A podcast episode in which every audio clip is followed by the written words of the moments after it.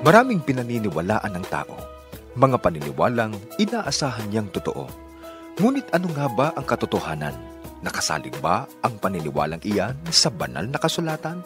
O nahuhulog lang sa sariling opinyon o kuro-kuro ng tao? Alamin sa palatuntunan, Biblia o kuro-kuro?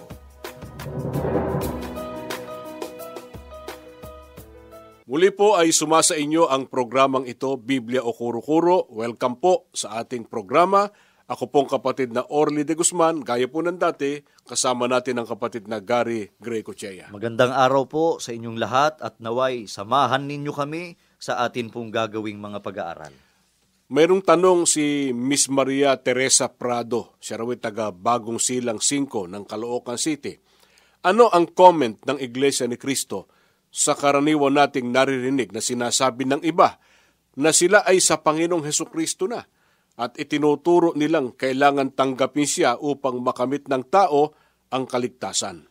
Hindi po dahil sa sinasabi ng taong sila ay kay Kristo na at tinanggap siyang tagapagligtas ay agad na maniniwala ang tao, mm-hmm. sapagkat gaya nga ng ating tinalakay na sa mga nakaraan, dapat na mag-ingat sapagkat ibinabala ng mga apostol ang pagkakaroon ng maraming bulaang tagapangaral. Mag-flashback uh, tayo kapatid na Gary tungkol dyan. Ano bang ibinabala ng mga apostol tungkol dyan sa mga bulaang tagapangaral? Ang babasahin po natin ay ang pahayag ni Apostol Pedro sa kanyang sulat sa ikalawang Pedro two one. Ngunit may nagsilitaw din naman sa bayan ng mga bulaang propeta, na gaya naman sa inyo'y magkakaroon ng mga bulaang guro na mga magpapasok sa lihim ng mga makakapahamak na mga hidwang pananampalataya na itatatwa pati ang Panginoon na bumili sa kanila na mga magtataglay sa kanilang sarili ng madaling pagkapahamak.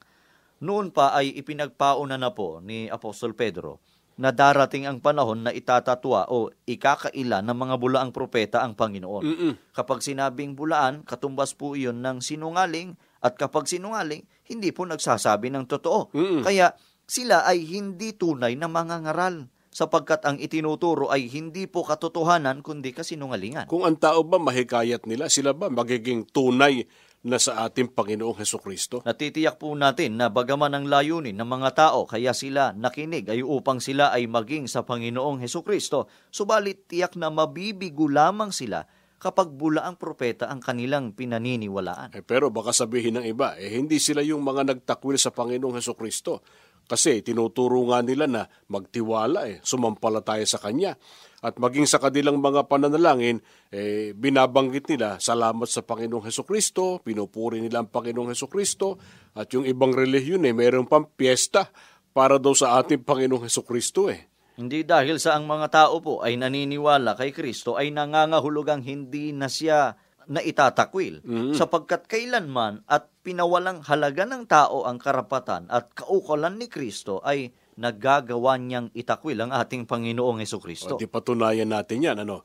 Ano ang halimbawa ng karapatan, kaukulan ng ating Panginoong Hesukristo na itatakwil ng mga bulaang mangangaral? Ang babasahin natin ay ang Gawa four ten hanggang eleven ng Saling Magandang Balita Biblia.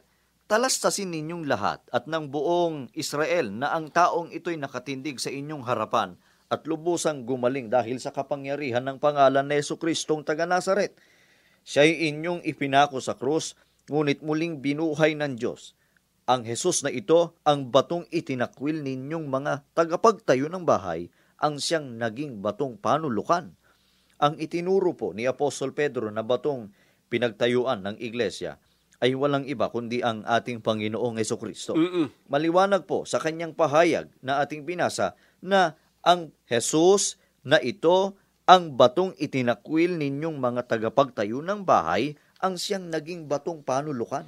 Teka, nasa anong kalagayan ba si Apostol Pedro nang ipahayag niyang katotohanan yan? Basahin natin ang Gawa four eight. Sumagot si Pedro, napuspos ng Espiritu Santo, mga pinuno at matatanda ng bayan. Pansinin po ninyo na ang binasa ko po kanina ay nakasulat sa Gawa four ten hanggang eleven. Mm-hmm. Ang binasa naman natin ngayon ay Gawa four eight, na dito'y pinatutunayan po na sa pagtuturo ni Apostol Pedro, siya ay puspos ng Espiritu Santo. Kaya tiyak na hindi po nagkamali ang Apostol Pedro sa kanyang pagtuturo. Kung ang atin namang sasangguniin, Panginoong Hesukristo mismo, kapatid na Gary, ayon sa kanya, sa ano niya itinayo ang kanyang iglesia? Ayon na rin sa kanyang pagtuturo sa Mateo sixteen eighteen ay ganito ang ating mababasa. At sinasabi ko naman sa iyo na ikaw ay Pedro, at sa ibabaw ng batong ito ay itatayo ko ang aking iglesia. Sa pahayag na ito ng ating Panginoong Hesukristo, mayroon siyang binabanggit na ito. Mm-mm. Ang sabi niya, at sinasabi ko naman sa iyo na ikaw ay Pedro at sa ibabaw ng batong ito ay itatayo ko ang aking iglesia. Sino ang tinutukoy ng banggit na ito na siyang bato na pinagtayuan ng iglesia? Baka isipin po ng iba ay si Apostol Pedro. May nag-iisip nga ng ganon, ang kapatid na Gary, at Opo. May nagtuturo pa nga ng ganon eh. Opo, mabuti basahin natin sa Mateo sixteen thirteen hanggang eighteen. Nang dumating nga si Jesus sa mga sakop ng Cesarea ni Filipo, ay itinulong niya sa kanyang mga alagad na sinasabi, ano baga ang sabi ng mga tao kung sino ang anak ng tao? At kanilang sinabi, anang ilan si Juan Bautista, ang ilan si Elias, at ang mga iba si Jeremias o isa sa mga propeta. Kanyang sinabi sa kanila, datapwat ano ang sabi ninyo kung sino ako? At sumagot si Simon Pedro at sinabi, ikaw ang Kristo, ang anak ng Diyos na buhay. At sumagot si Jesus at sa kanya'y sinabi, mapalad ka, Simon Barjonas, sapagkat hindi ipinahayag sa iyo ito ng laman at ng dugo, kundi ng aking Ama na nasa langit. At sinasabi ko naman sa iyo na ikaw ay Pedro, at sa ibabaw ng batong ito ay itatayo ko ang aking iglesia. Nais po naming ipapansin sa inyo na hindi po si Apostol Pedro ang paksa ng usapan sa mga talatang ito, mm-mm, kundi ang ating Panginoong Hesukristo. Itinanong niya sa kanyang mga alagad kung ano ang sinasabi ng mga tao kung sino ang anak ng tao. Ang anak ng tao tinutukoy po, Panginoong Hesukristo po yun. Ano sagot ng kanyang mga alagad? Ang kanila pong sinabi, anang ilan si Juan Bautista, ang ilan si Elias, at ang mga iba si Jeremias o isa sa mga propeta. Ano ang sinabi sa kanila ng ating Panginoong Hesukristo? Ang sabi nga po ng ating Panginoong Hesukristo, datapwat ano ang sabi ninyo kung sino ako? Sino sumagot sa tanong na ito ng ating Panginoong Hesukristo? Ang sumagot po ay si Apostol Pedro. Ang sabi niya, ikaw ang Kristo, ang anak ng Diyos na buhay. At sa talatang eighteen ay sinabi ni Kristo kay Pedro na, at sinasabi ko naman sa iyo na ikaw ay Pedro, at sa ibabaw ng batong ito ay itatayo ko ang aking iglesia. Sa makatwid, sa mga talatang ito na binasa po natin, ay pinatutunayan na ang bato na siyang pinagtuyuan o saligan ng tunay na iglesia ay walang iba kundi ang ating Panginoong Hesukristo. Yan po ay katotohanan na mababasa po natin mismo sa banal na kasulatan. Pinatutunayan din ba ng ibang mga apostol, halimbawa si Apostol Pablo naman, na ang Panginoong Hesukristo nga ang batong pinagtayuan ng tunay na iglesia? Babasahin po natin ang Efeso two twenty hanggang twenty-two sa pagtuturo po ni Apostol Pablo na mga itinayo sa ibabaw ng kinasasaligan ng mga apostol at ng mga propeta, na si Kristo Jesus din ang pangulong bato sa panulok, na sa kanya'y ang buong gusali na nakalapat na mabuti ay lumalago upang maging isang templong banal sa Panginoon, na sa kanya'y itinayo naman kayo upang maging tahanan ng Diyos sa Espiritu. Maging si Apostol Pablo ay pinatutunayan po na ah, ang ating Panginoong Hesukristo ang pangulong bato na siyang pinagtayuan ng iglesia. Mm-mm. Katunayan, ang sabi niya na mga itinatayo sa ibabaw ng kinasasaligan ng mga apostol at ng mga propeta, na si Kristo Jesus din ang pangulong bato sa panulok. Mm-mm. Ang mga apostol po ay hindi batong tayuan, kundi may kinatatayuan o kinasasaligan. Yan po ang ating Panginoong Hesukristo. Baka naman bahagi lang ng iglesia, kapatid na Gary, ang nakatayo sa Panginoong Hesukristo, at yung isang bahagi eh, nakatayo naman kay Apostol Pedro. Ang sabi po sa talata ay maliwanag na sa kanya'y ang buong gusali, mm-hmm, na nakalapat na mabuti ay lumalago upang maging isang templong banal sa Panginoon. Buong gusali o buong iglesia po ang nakatayo sa ating Panginoong Hesukristo na nakalapat na mabuti, walang pagitan o walang puwang. Sino naglagay sa Panginoong Hesukristo bilang bato na pundasyon o saligan ng tunay na iglesia. Ang ating Panginoon Diyos po, ito po ay mapatutunayan natin sa Isaias twenty-eight sixteen. Kaya't ganito ang sabi ng Panginoon Diyos, narito, aking inilalagay sa Sion na pinakapatibayan ang isang bato, isang batong subok, isang mahalagang batong panulok na may matibay na patibayan. Ayon po sa ating binasa, ang ating Panginoon Diyos ang naglagay sa ating Panginoong Jesucristo bilang batong saligan ng iglesia. Mm-mm. Ang sabi sa talata, kaya't ganito ang sabi ng Panginoon Diyos, narito aking inilalagay sa Sion na pinakapatibayan ang isang bato, isang batong subok, isang mahalagang batong panulok na may matibay na patibayan. Kaya masama na itatwa o itakwil ang kaukulang yan ng ating Panginoong Jesucristo bilang bato na pundasyon o bato na pinagtayuan ng tunay na iglesia. Sino halimbawa ng uh, katuparan ng ibinabala ng mga apostol? Mga mangangaral ha, pero itinakwil ang Panginoong Jesucristo, itinakwil ang kanyang pagiging bato na tayuan ng tunay na iglesia.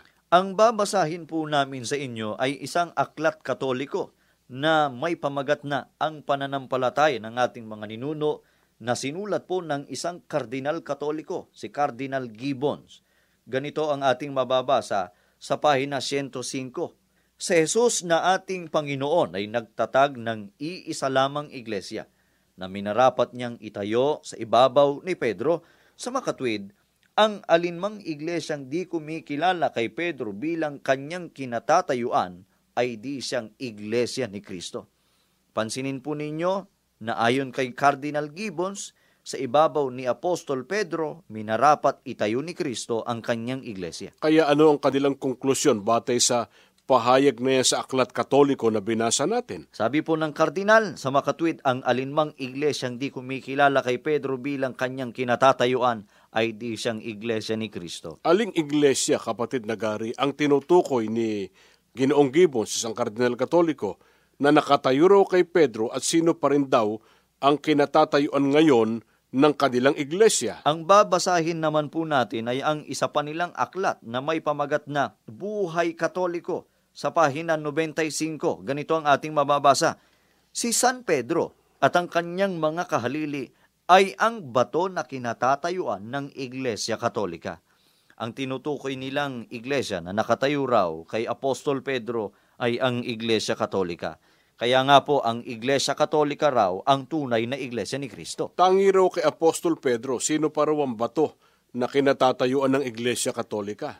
Maliwanag po sa kanilang aklat na ating binasa, tangi kay Apostol Pedro ang kanyang mga di umano'y kahalili o ang mga papa ay ang mga bato na kinatatayuan ng Iglesia Katolika. Kaya hindi tunay na iglesia ang Iglesia Katolika, kasi ang tunay na iglesia nakatayo sa ating Panginoong Jesucristo.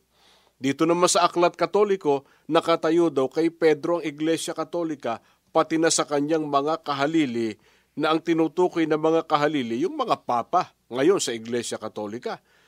Eh bakit nagkamali ang Iglesia Katolika at itinuro na si Pedro ang batong pinagtayuan ng iglesia? Balikan po natin ang aklat na atin pong ipinakilala kanina na sinulat ng kanilang kardinal, si Cardinal Gibbons, sa pahina one oh five. Ganito ang ating mababasa sa aklat na ang pananampalataya ng ating mga ninuno.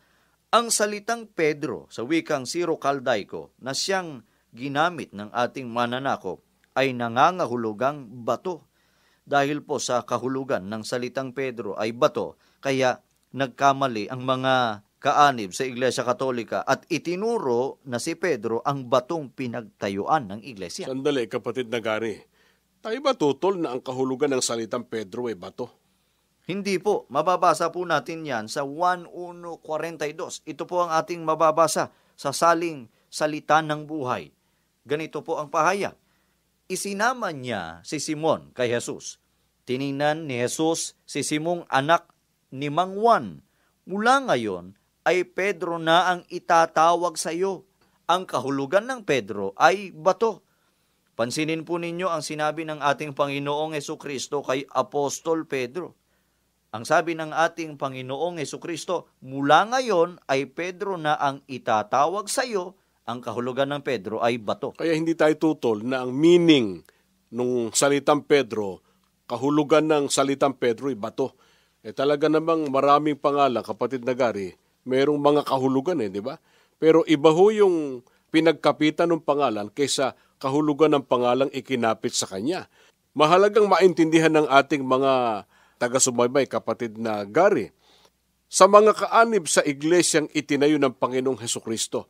Natatangi ba si Apostol Pedro na yung pangalan niya ay uh, ang kahulugan ay bato?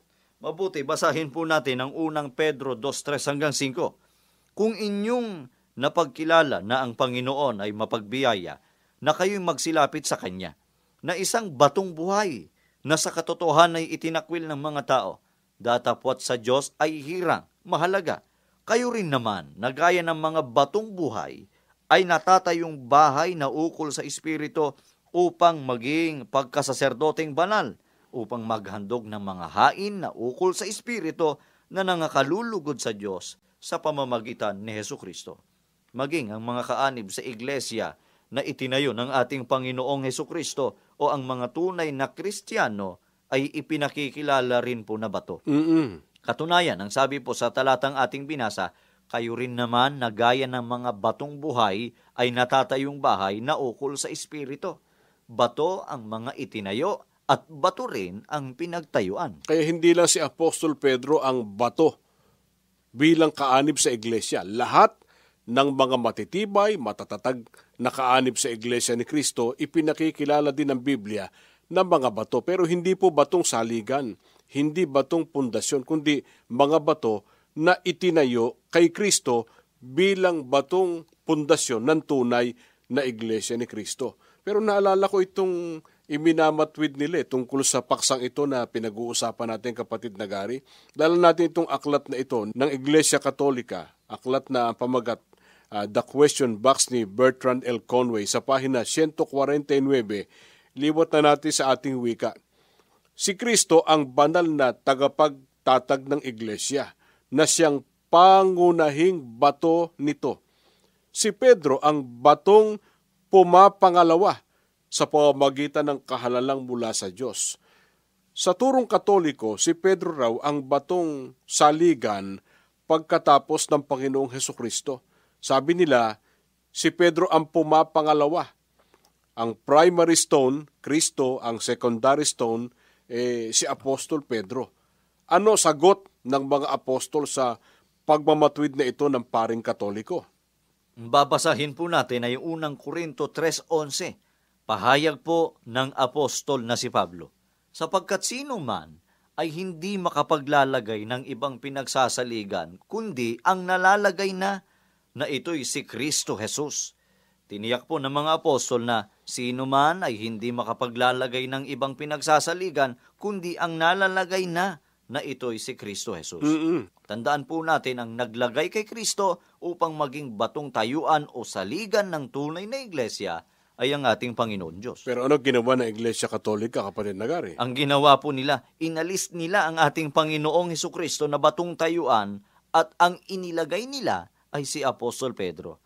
Tandaan natin, ang itinuturo ni Apostol Pablo na sino man ay hindi makapaglalagay ng ibang pinagsasaligan, kundi ang nalalagay na na ito'y si Kristo Jesus. Mm-hmm. Walang kababalian ang ipinahayag po na ito. Kaya walang kinalaman ng mga apostol, lalo na si Apostol Pedro sa itinuro ng Iglesia Katolika na sa kanya nakatayo ang iglesyang itinayo ni Kristo. Teka, dapat ba tayo magtaka kung uh, merong iglesia, Iglesia Katolika, na pinalitan ng Panginoong Hesukristo bilang batong tayuan ng tunay na iglesia?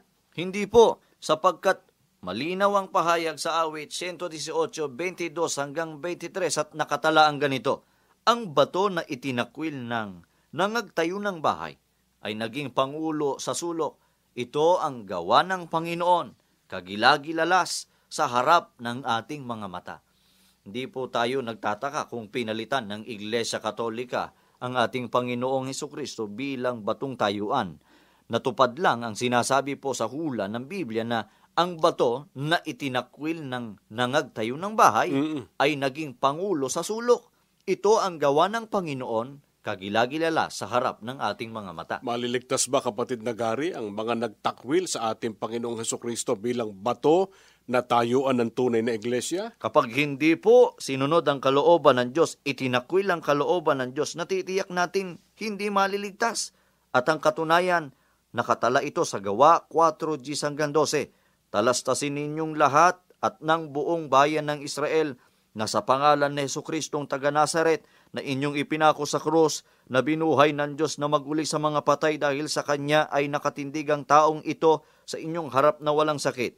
Siya ang bato na itinakwil ninyong mga nagtayo ng bahay na naging pangulo sa panulok at sa kanino mang iba ay walang kaligtasan sapagkat walang ibang pangalan sa silong ng langit na ibinigay sa mga tao na sukat nating ikaligtas. Ayon po kay Apostol Pedro, ang mga nagtakwil kay Kristo bilang batong panulok ay walang kaligtasan Mm-mm. sapagkat walang ibang pangalan sa silong ng langit na ibinigay sa mga tao na sukat nating ikaligtas. Kaya kahit pasabihin ng Iglesia Katolika, may piyesta sila para daw sa Panginoong Hesukristo, eh, sa aral nilang ito, kabilang sila sa mga nagtakwil sa ating Panginoong Hesukristo.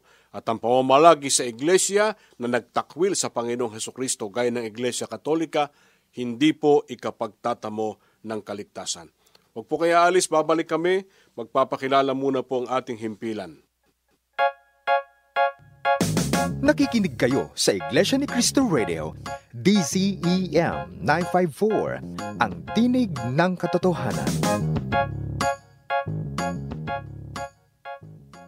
Nagpapatuloy tayo sa ating programa, Biblia o Kuro-Kuro. Ngayon naman ay ating bibigyan daan ang komentaryo ni Mister Arnel Camisin ng Binakayan, Kawit, Cavite. Sabi niya, kailangan ang pananampalataya kay Jesus para matanggap siya, at huwag makasama sa mga nagkakaila sa kanya. Bukod sa Iglesia Katolika, kapatid na Gary, na natalakay na nga natin kanina, sino pang halimbawa ng mga taong nagtakwil sa ating Panginoong Hesukristo? Maaring kinikilala siya bilang batong tayuan ng tunay na iglesia, pero nagagawa din nilang itakwil ang ating Panginoong Hesukristo. Biblia po ang sasagot at ito ay nakatala sa Lucas six forty-six.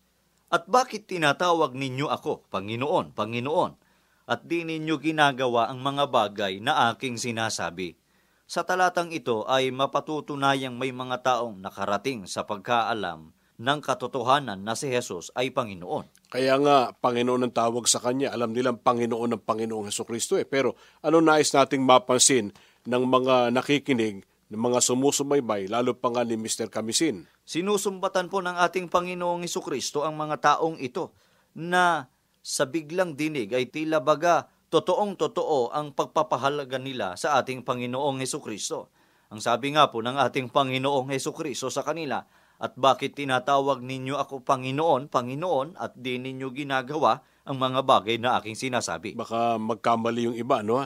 Ibig ba sabihin eh, masama na kilalaning Panginoon ang ating Panginoong Hesukristo? Hindi po, kundi ang tumatawag sa Panginoong Hesukristo na Panginoon ay dapat sumunod sa kanyang sinasabi, mm-hmm. sapagkat ang kahulugan ng Panginoon ay sinusunod.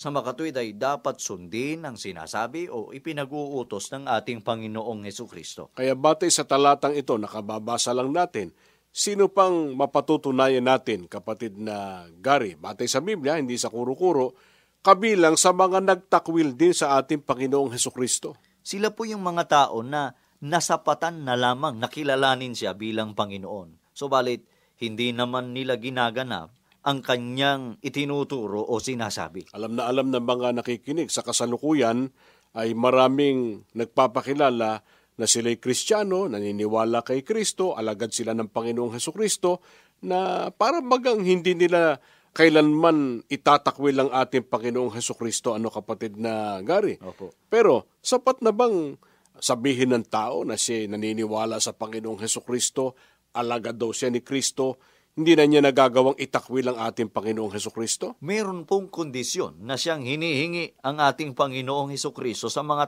taong sumusunod sa Kanya o nakikinig sa Kanya. Sa one eight thirty-one ay ganito ang ating mababasa. Sinabi nga ni Jesus sa mga Hudyong yaon na nagsisisampalataya sa Kanya, kung kayo'y magsisipanatili sa aking salita, kung magkagayoy tunay nga kayong mga alagad ko.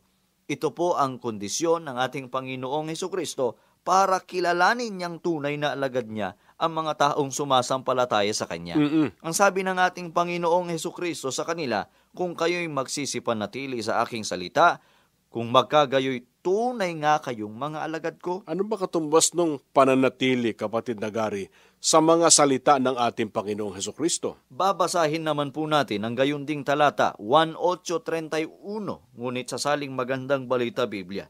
Sinabi naman ni Jesus sa mga Hudyong naniniwala sa Kanya, kung patuloy kayong susunod sa aking aral, tunay ngang kayo'y mga alagad ko. Niliwanag po sa saling ito ng Biblia na ang katumbas noong pananatili sa salita ng ating Panginoong Hesukristo ay ang patuloy na pagsunod sa kanyang mga aral. Ano halimbawa ng aral, turo ng ating Panginoong Hesukristo na dapat sundin ng tao para maging alagad niya, para mapabilang sa mga tunay na sumasampalataya sa kanya? Ang katotohanan na itinuro ng ating Panginoong Hesukristo na dapat sundin ng tao ay nakatala sa one Gs nine mula sa saling Revised English Bible sa pagkakaliwat na po sa ating wika. Ako ang pintuan.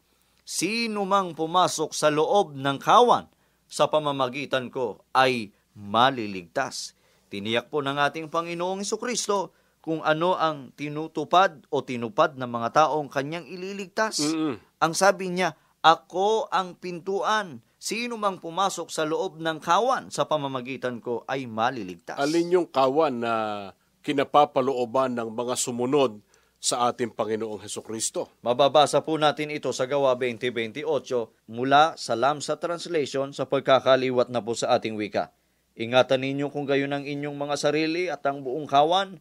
Narito hinirang kayo ng Espiritu Santo ng mga katiwala upang pakanin ang Iglesia ni Cristo na binili niya ng kanyang dugo. Ang kawan na siyang kinapapalooban ng mga taong pumasok sa ating Panginoong Hesukristo, sumunod sa ating Panginoong Hesukristo ay ang Iglesia ni Cristo. At sana napansin ng mga nakikinig na ang Iglesia ni Cristo siyang binili o tinubos ng dugo ng ating Panginoong Hesukristo. At gaano kahalaga na ang tao, kapatid na Gary, ay uh, matubos ng dugo ng ating Panginoong Hesukristo. Ang babasahin naman natin ay Roma five eight to nine mula sa Magandang Balita Biblia. Ngunit ipinadama ng Diyos ang kanyang pag-ibig sa atin nang mamatay si Kristo para sa atin noong tayo makasalanan pa, at ngayong napawalang sala na tayo sa pamamagitan ng kanyang dugo, lalo nang tiyak na maliligtas tayo sa poot ng Diyos sa pamamagitan niya. Tinitiyak po ng mga apostol ang dakilang kapalaran ng mga taong pumasok sa loob ng Iglesia ni Cristo.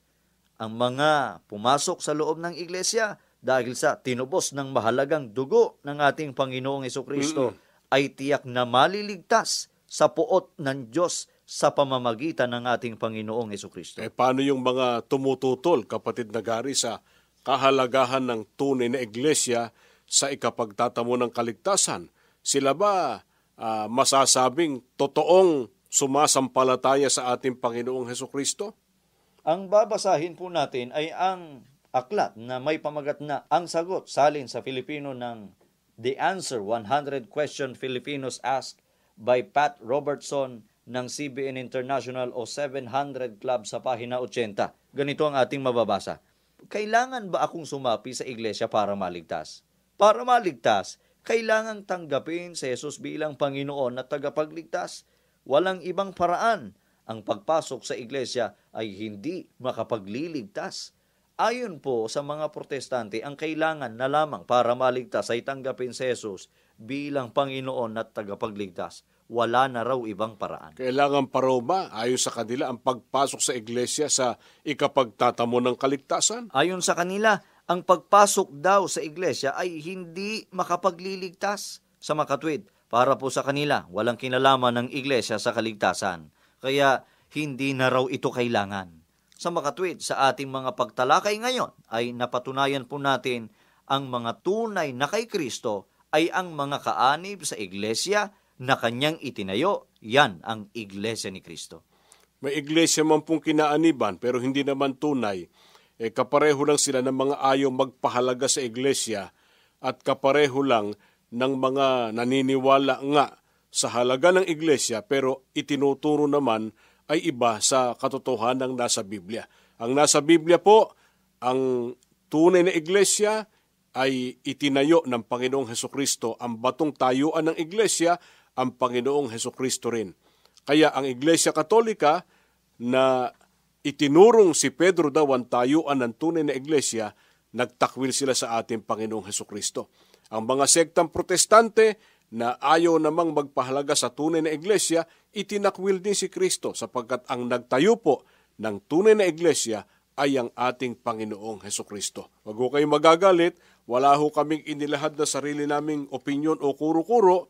Ang inilahad po namin, aral ng Diyos na pawang nakasulat sa Biblia na mahalagang ating tanggapit sa palatayanan sapagkat malaking kinalaman sa ikapagtatamo natin ng kaligtasan. Salamat po sa inyo, kayo po ng dati, samahan niyo po kami sa panalangin. Ama naming Diyos, Opo. Salamat po sapagkat patuloy na ginagamit mo ang programang ito Opo. Para maghayag ng mga dakila mong katotohanan. Amen. Nakatutulong nawa kami ng malaki sa mga nagsusuri. Opo. Magawa nilang tuntunin ang tamang landas pabalik sa iyo Opo. Sa pamamagitan ng pag-anib sa tunay na Iglesia ni Cristo. Amen. Panginoong Jesus, maawa ka po.